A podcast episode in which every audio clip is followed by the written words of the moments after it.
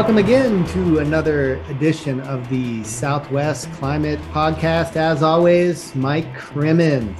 How you Hey, doing, Zach. Mike? Good, Zach. How you doing? This is the end of the year, December 2021 version. Yes, the holiday edition, the end of year edition, and 2021 has been quite a year. You know, how many years have we been doing this? It feels like 11. I mean, this is we, we, we need to rejoice. We need to celebrate. Yeah, we say this a lot, but in as far as niche podcasting goes, a podcast for 11 years on the Southwest climate is we're either fools or we're probably fools. I've heard as much. People think we're fools. So yeah, no, there's How many shouldn't times- question that.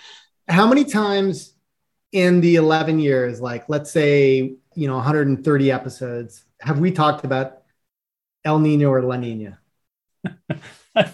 Probably 130 times. what about drought what if we did a Oh, word cloud if yeah. we did a word cloud what would be the the the, the most frequent topics I think this word cloud idea is a good one. Do you have any money paying under poor undergrad to? to go back and transcribe and oh, do a word I wasn't thinking of doing it manually, but that that's terrible. Yeah there's probably more automated versions no anyway i was just reflecting on it it's uh it, it was another really fun fun fun year to do this so it's usually the the highlight of my month so uh Same here. Mike. Yeah, I mean, I think we're both still basking in the glow of monsoon uh, 2021. I mean, I'm yeah we'll still, get to I, that we're not going to let that one down I We'll get won't. I won't do it. But I still, I still look out my window at home, backyard in our wash. There are still plants that grew in the monsoon there that I've never seen before in the 15 years I've lived at this house. So fortunately the mosquitoes are gone yeah, that was good. I'm glad, glad to see them. Glad to see them move on. all right so we're going to do a slightly abbreviated version just because it's the holiday um, yeah, we'll go on a New Year climate bender uh, in the new year. let's just do a quick recap mike uh, you know we were been about a month since we uh, recorded we recently got a little bit of rain but by and large mike basically since the end of september much of the southern half of arizona uh, in the southwest really has has been dry and that basically persisted well that, that's been the that's been the state for the last couple months aside from a couple um, maybe a couple a couple storms Wh- why don't you take us through give us the the brief version of what transpired in the last month uh, in the Southwest. Not much. Too brief? Maybe, maybe a little bit more. Maybe, Stretch it out a little maybe bit? Dive into that just a little bit. Okay. yeah. So just like you said, we, can go all the way back to the monsoon. I'd just rather talk about the monsoon again. We just continue to talk about our, our favorite moments. October, not much going on. Uh, November, uh, if you recall, it's not too far in the rearview mirror. Very dry across much of the Southwest. Quite warm too, and I think you had you maybe have some statistics on a couple of the cities on uh, what some of those precipitation totals were. Just looking back at the last 30 days or so, there were there's basically been two precipitation events. There was one very warm and dry up through the middle of November, right getting into the Thanksgiving holiday week. Um, we did have a trough of low pressure start to move in, dragged in some subtropical moisture, and produced a little bit of rainfall. It wasn't really anything epic or of huge consequence. Ridging built back in. We warmed up again, quite warm again. And then um, we've had a couple of troughs of low pressure skirt by and mostly bring us uh, brief cool downs in temperatures, but we quickly kind of rebound to average to above average pre- uh, temperatures again. But we did have a pretty decent event just a couple of days ago. So this would have been like December 9th, 10th, and 11th, where um, another deeper trough of low pressure was able to pull in some pretty good moisture. We got a little bit of uh, rain here in uh, Tucson. Well, actually, not a little bit. I actually got over a half inch of rain, but other parts of the state did quite well. Uh, Arizona, it did reach into parts of western New Mexico, but was really kind of focused on the higher country of Arizona, was into southern Utah, and then it did actually get into some of the mountains of uh, southwest Colorado as well.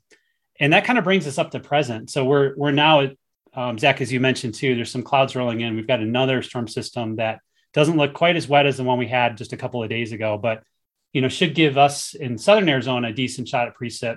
Looks quite quite good for snow for Flagstaff in the high country, and then hopefully that is able to kind of track into parts of southern Colorado and New Mexico over the next couple of days. Yeah, and um, just to add to that, somebody was asking me, we're reflecting on that it had been dry. And my reaction was, yeah, it's been dry, but it's not all that uncommon. And it it's not in any one month. But then I I, I looked at Tucson Airport and just looked at October and November, and it turned out that it's it's pretty unlikely that both months back to back experience basically zero zero rainfall. I think um, I think this year was it, it basically had a trace uh, hundredth of an inch over those two months, and that had only occurred a couple times in in the record. So it is, at least in Tucson, it is uh, um, pretty unlikely that you'd have back to back bone dry months. Just looking at um, November as a whole, all of I, I think the sort of Four Corners area in northern Arizona was maybe slightly better, but even even still, basically the entire Southwest, Arizona, New Mexico, uh, southern half of California, and then the southern parts of Colorado, Nevada, and Utah have all been basically less than 25% uh, of, of average. And that's that's more, I guess, more uh, important for the mountain areas that it's been that dry because obviously snowpack starts to build in and and we can get talk about the snowpack condition, but it largely reflects a, a, a sort of dry start to the winter broadly across the West. And you basically have to go all the way up to the Pacific Northwest to where you see precipitation patterns that start getting to average and, and, and above average. And I guess if we brought this to sort of the expectation of the winter based on, you know, this La Nina event. We can talk a little bit more about this in a minute. This is kind of the pattern that you would that maybe we would have expected. Previous years where we went into La Nina events, one of the the stark starkest examples was would have been 2017 2018 that was a pretty deep that was a really really warm dry fall and it was quite a bit warmer and quite a bit less precipitation and we have we don't have a lot to talk about we have a handful of events this year but i believe it was even drier in that 2017 event in that fall event. And that was the La Nina driven event. And then we can go back to even like last fall. We didn't have much, right? We did we came out of that bone dry monsoon season and then rolled right into the winter. And we only had a, a handful of storms um, that really occurred a little bit later in the season, more December and then into January. And then we picked something up a little bit more. So um, a handful of events so far. October is kind of a toss-up month, anyways, for much of the Southwest. You know, it could be that tropical storm activity would sneak in there. You a little bit of late stuff in the early part of the month. Back half of the month is could be the the storm systems that are able to drop far enough south. You know, California usually and the Pacific Northwest maybe get a couple of early season storms. And they did in October this year. We didn't really get in much of that action. And then November is a transition month. And we've had some very wet Novembers due to storm act, like winter storm activity in the not last year, but the previous year. And so, yeah, I wasn't too surprised. It sounds like you weren't really either that it wasn't dry. The activity- I just would have thought it would have been more frequent to look at both October and November as yeah months. But but I think your point is a good one, which is that we we have to think of these months as they're different processes and they're different patterns that are going on in terms of what would drive the the the, the rainfall and yeah. completely different things. So looking at them back to back is maybe just like a statistical nicety, but maybe not all that instructive in terms of what's physically going on with the climate because there isn't that connection, I guess. Uh, whereas, yeah. you know, next month, like we might start seeing this this high price. So it, it, I, I, look back at the sort of 500 um, millibar level maps just to see what the what the pressure levels were like, and it, it did seem like for the most part, there was a, a high pressure over over the West. Yep. And maybe that pattern persists, which is, and that's a pattern that's kind of characteristic of uh, a La Nina. Yeah, and I think like the the ENSO blog is calling out the preset pattern we've seen over the last 30, 60 days as being La Nina adjacent, or maybe probably you know, strongly caused by La Nina conditions. So the, the atmosphere is definitely responding to La Nina event, probably a bit more than I think we thought it would be at this time. And it's a little bit stronger than we thought it would be at this time. So, you know, I kind of was holding out that maybe it was going to be a bit weaker and that we'd be have a little noisier atmosphere, squeak in some more precip events. But as you pointed out, there's been a really strong persistent ridge of high pressure across the West that has been persistent, you know, through much of November. And so some of the media reports about the atmospheric rivers up through the Pacific Northwest and into uh, British Columbia really they probably harken back to the the La Nina pattern persisting across the Pacific.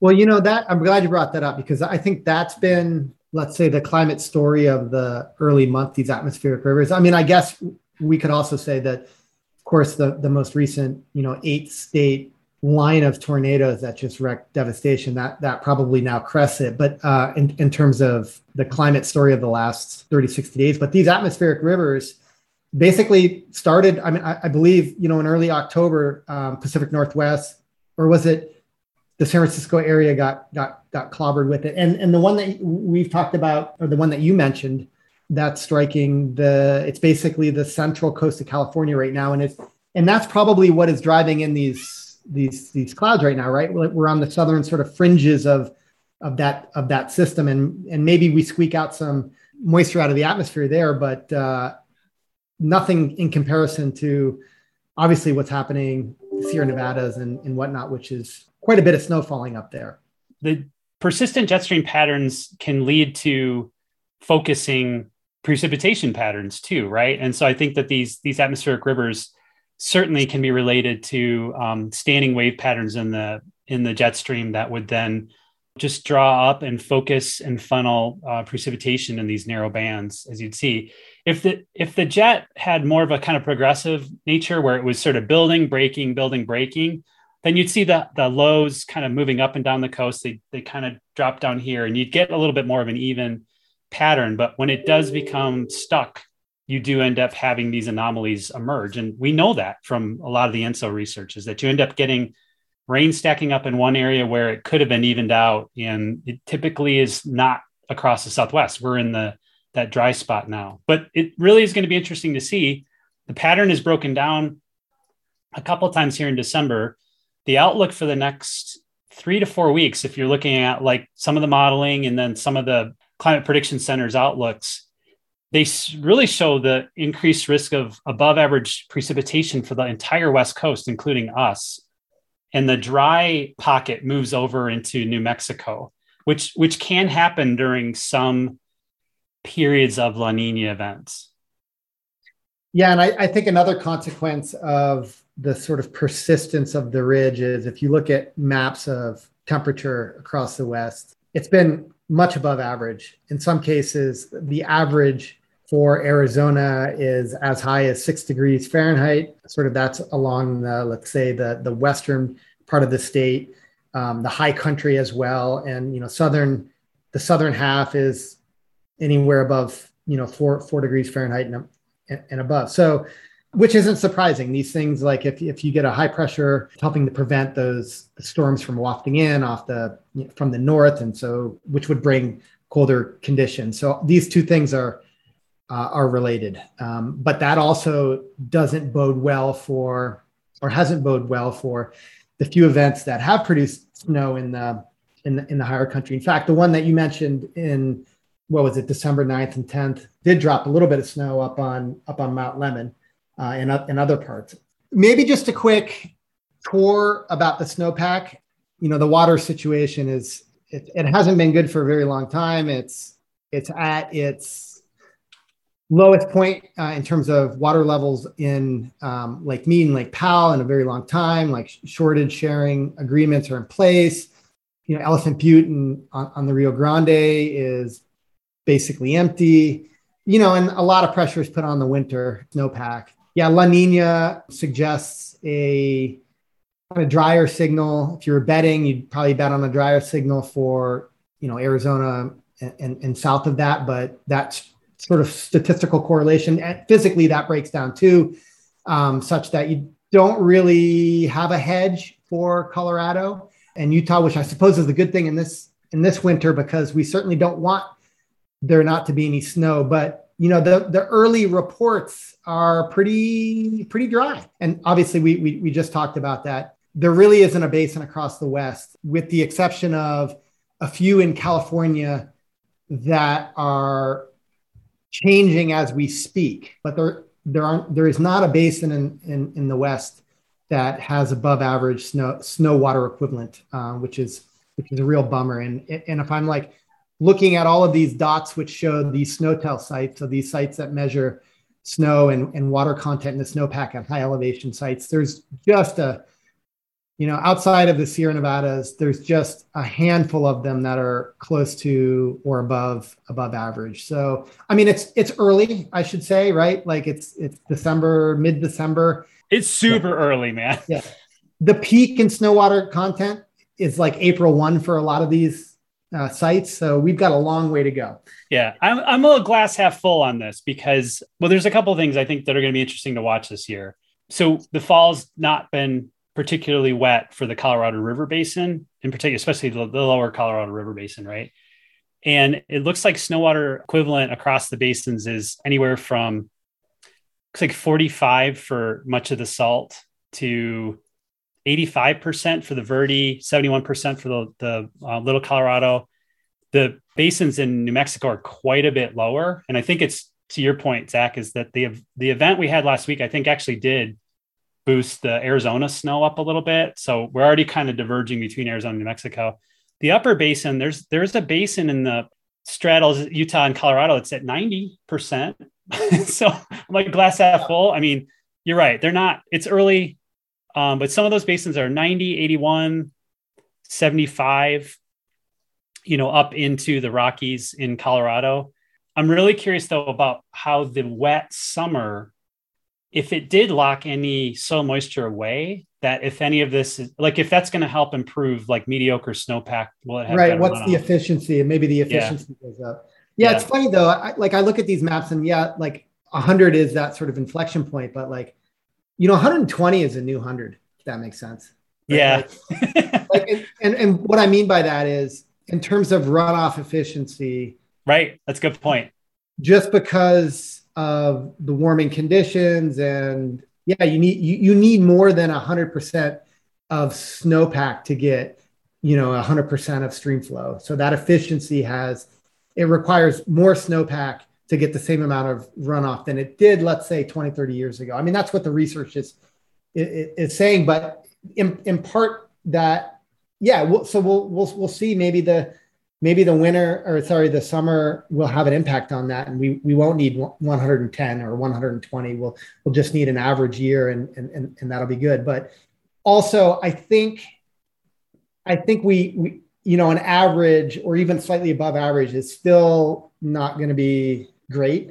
You know we kind of need yeah, like yeah. a game changer. So that the narrative not just the narrative but the conversation changes a little bit on the on the colorado uh, and the rio grande. Yeah i just so my glass so i'll go back to my glass half empty perspective now. So i think the summer soil moisture is probably going to have a minimal effect. You look at the research it's super helpful but it's how much it snows during the winter which is really going to be critical. And then kind of the timing of that precipitation temperatures that accompany it to see what that runoff is going to look like later in the spring and this year with la nina conditions expected to persist and as you pointed out earlier, the upper Colorado River Basin is kind of on an inflection point where we see it kind of goes wet to the north of that, dry to the south.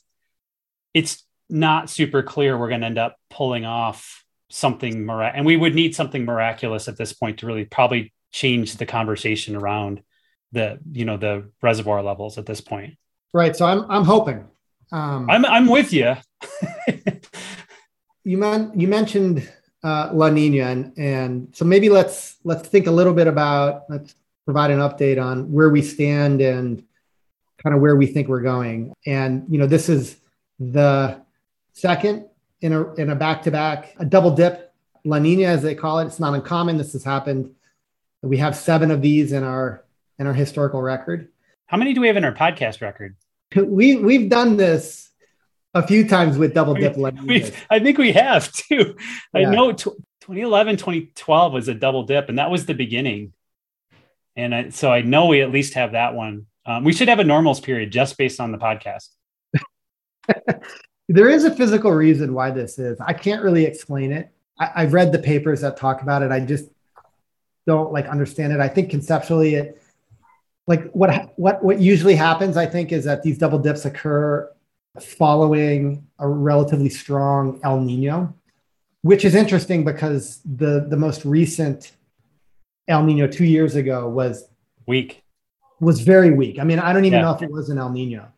So we've we've now got this double dip following like a marginal El Nino, but historically these double dips happen when they follow relatively strong El Ninos, and I think that the the, the reason for that is there's there's just a lot of heat content that goes out of the tropical Pacific Ocean during those big during the waning stages of the big El Ninos, and then it and, and then it just takes longer time to replenish. Yeah, it's a recharge mechanism, and and I I saw that same thing that you were just talking about too. Is that the double dip w- was thought to be less common following weak events, and so it's kind of like this interesting research question. It also points to the fact that we have in such a short record when we're talking about you know like 1950 to present for the way we really talk about El Nino events. You can, you know, some of these events are like on one hand, like of their yeah. flavors and stuff like that. Yeah, no, there's no robust statistics going no, on. No, no, it's like, isn't that interesting? this is where the dynamics of it became, become so important because mm-hmm. if you can understand like the processes by which these things occur, then I mean, that's a more robust way to think about it than just like the statistics. We can come up with some of the causal mechanisms. And I, and I think that there's a lot of, I mean, it's complicated, right? Like these things are dealing with these oceanic, coupled oceanic and atmospheric systems that are global. And so it's, and I don't fully understand when I try to read those dynamics papers, it's like, uh, I, I get like through the conceptual introduction and then like deep into the methods and, and dynamics of it. And it's like really kind of hard to follow. But I, I do think that there is like, there is solid explanations about why we would think that sort of strong El Ninos would would lead to double dips and that sort of thing. Focusing on the statistics maybe is uh, okay to at, to be critical, but the dynamics are are are important to look at. Yeah, for sure. We don't have the dynamics nailed though. That's I think the the real challenge here too is so. Yeah, I think that we had reasoned out that the double dip after the strong El Nino events makes sense, and I think that that's true dynamically. This double dip after a week, it's hard to maybe make that dynamical case, and it doesn't. It's interesting. I saw this written somewhere where the idea of a triple dip is not out of the realm of possibility. Well, no, I, th- I, think it dynamically has happened in the historical record. It, like yeah, I think it's super rare. It's like maybe yeah, happened yeah. once in the last 50 years. Maybe once, yeah. yeah. Yeah. So if you look at the the subsurface temperature anomalies, when you do this kind of cross section across the equator, you usually see warm water follow, chasing cold water, and you know this is sort of the subsurface cycle across the Pacific. And so you see this cold water coming to the surface right now, but there's still a lot of cold water behind it, which I thought was really interesting. And so it'll be interesting to watch the models because that's what they're really looking towards. Is that uh, you know the statistical models are looking at patterns, the dynamical are trying to sort of sort out where this surface interactions and then subsurface therm the temperature interactions are actually going to move over time. And so if they pick up on cold water through the spring that's not being sort of fouled or replaced by near average or above average water, then the models will start to lean against, uh, lean towards another La Nina event forming later this summer. But it's so early, and we have all this sort of chaotic stuff going on in the atmosphere above that's still part of the non- nonlinear um, elements of the system that are kind of pulsing it and shoving it and putting it into different um, directions as well, which is why that forecasting is so hard. Points are La Nina's here. It's going to persist. Um, we'll have it this winter. We'll see about where where where it goes. Expectation. I'm looking at the models now, Mike. Um, I mean, the expectations are almost all the models are picking that I'm looking at from the North American multi-model ensemble are are picking up on this dry southern tier um, signal and sort of yeah, it's like the canonical canonical pattern dry southern tier and then wet Pacific Northwest and and also maybe, maybe a bit of wet around the around the Great Lakes. So these models, I think the fact that they're all saying one thing gives me a little bit more confidence in them. Yeah, I mean, I just just don't think there's going to be too much of a surprise how the rest of this season plays out. we will most likely sneak in a handful of events like we've done already, maybe one or two a month. If if we get one or two widespread precipitation events across Arizona, New Mexico for the next couple of months, that's like far exceeding my expectations. If we get one every month through March, I think that's possible. If we get one every other month, be like, okay, that's totally not surprising at this point. You know, I think something that looks similar to last year is um, reasonable at this point. Ooh, well, last year was not good. No, it wasn't good, but we just don't we don't have too many wet La Ninas in our record. They happen yeah. for sure, and but they usually carve up the Southwest We're part of the region, you know, it could be like we've had this before. It's like where Northwest Arizona gets just hammered by a couple of atmospheric rivers that carve right in just the right way. Yeah, and it's just dry. It's dry. Southern Arizona, it's dry. New Mexico, and you can have the alternative too, where we get into um, really cool conditions, like a trough sets up over the west, but it's dry. We have freezing events and it's dry, and then the rain is actually to the uh, east of us, and it's picking up eastern New Mexico, and it's you know pounding um, Texas with the subtropical jet. But you know, right, so nothing, not much skiing, in between. If you're going skiing this winter, Oh, this is always our good combo, right? Where are you buying your ticket? British Columbia. yeah. Don't you think it's going to hang in there? Don't you think you're going to Whistler again? Canada opened up its borders, right? Oh, I don't know. we didn't do COVID forecasting. yeah. I think it's the Pacific Northwest, maybe Northern Idaho, Bozeman. Those yeah, I think that. We'll think do a skiing that, report. We, we, we got to do that. We got to do I always enjoyed. I I always enjoyed trying to make that forecast for you and living vicariously through you. So maybe let's end it, Mike. Just I thought it would be fun to kind of just reflect on the last year.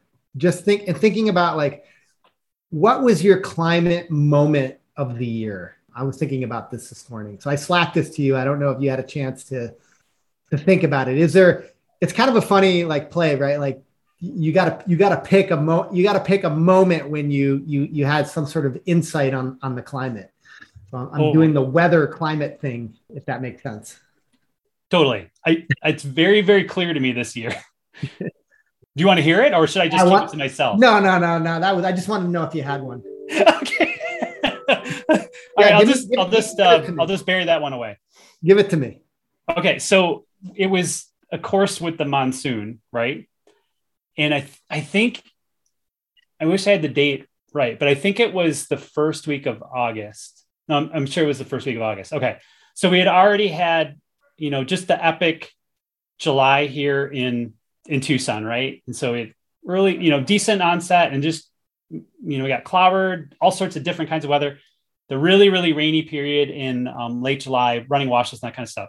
So in the beginning of August, my wife and I went for a walk. You know, we do these kind of like sunset walks to the neighborhood. And it was one of those days that it was kind of cloudy during the day, but super humid. And I was like, there's just no way we're going to get anything today. And I was just like, that it, it's a bum day, whatever.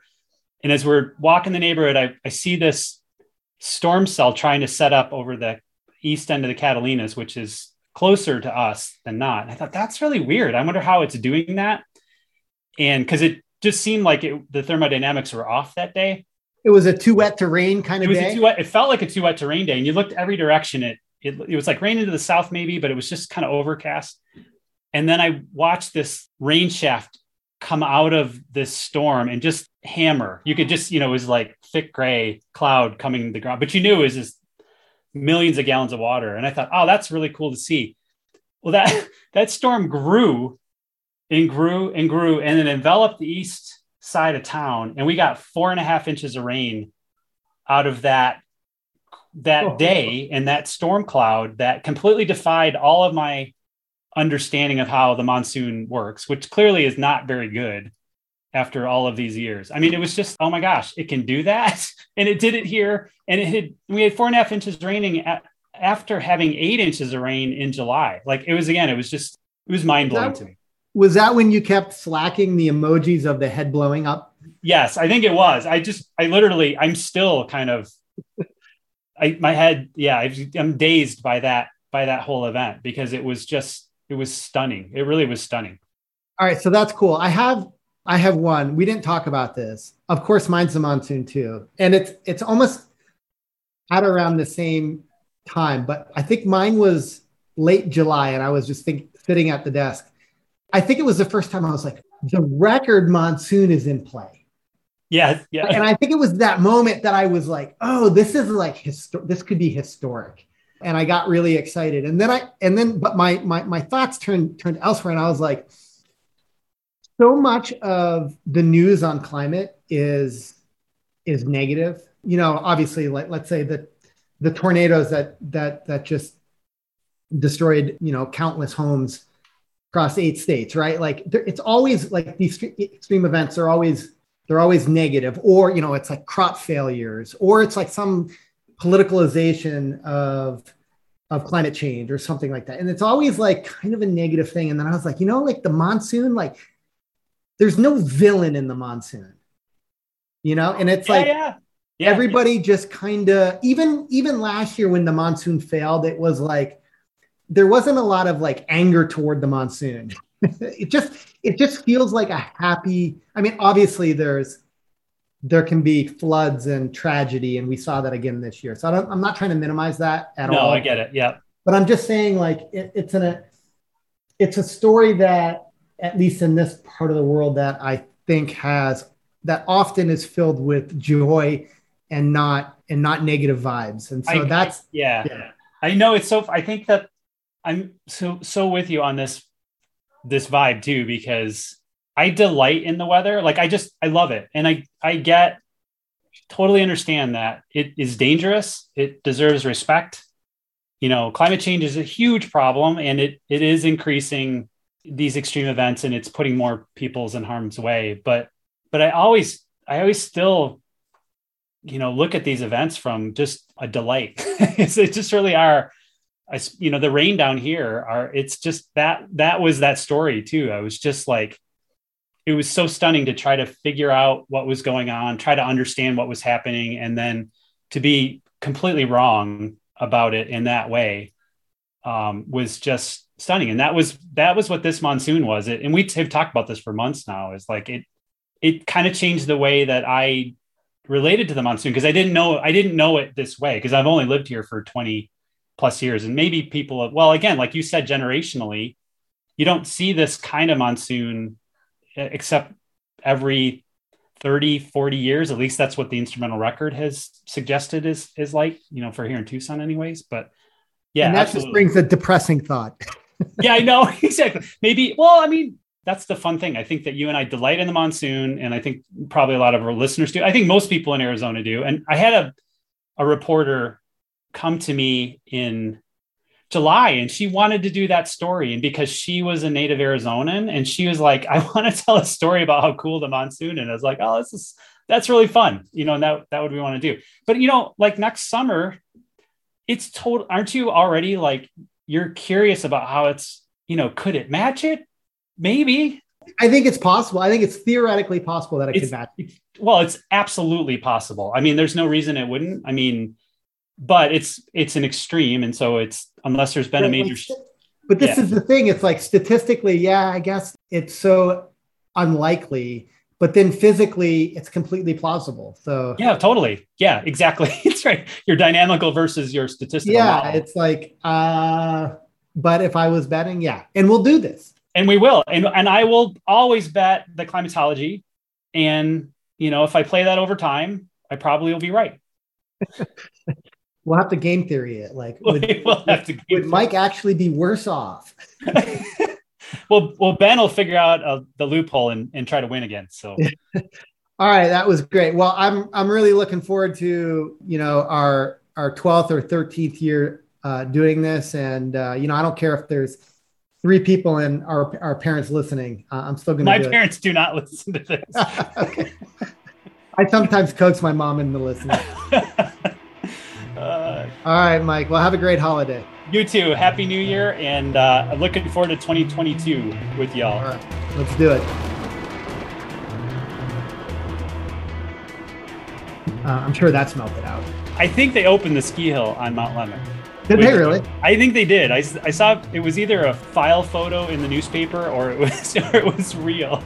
It tickles me to death that we have a, uh, a ski hill. It's the southernmost ski area in the US. And when I first moved here, there was like, I don't remember the year, 2008, maybe it was 2009, but there was like a foot of snow on Mount Lemmon, And we went up to go skiing and they closed the road. so I was like, great.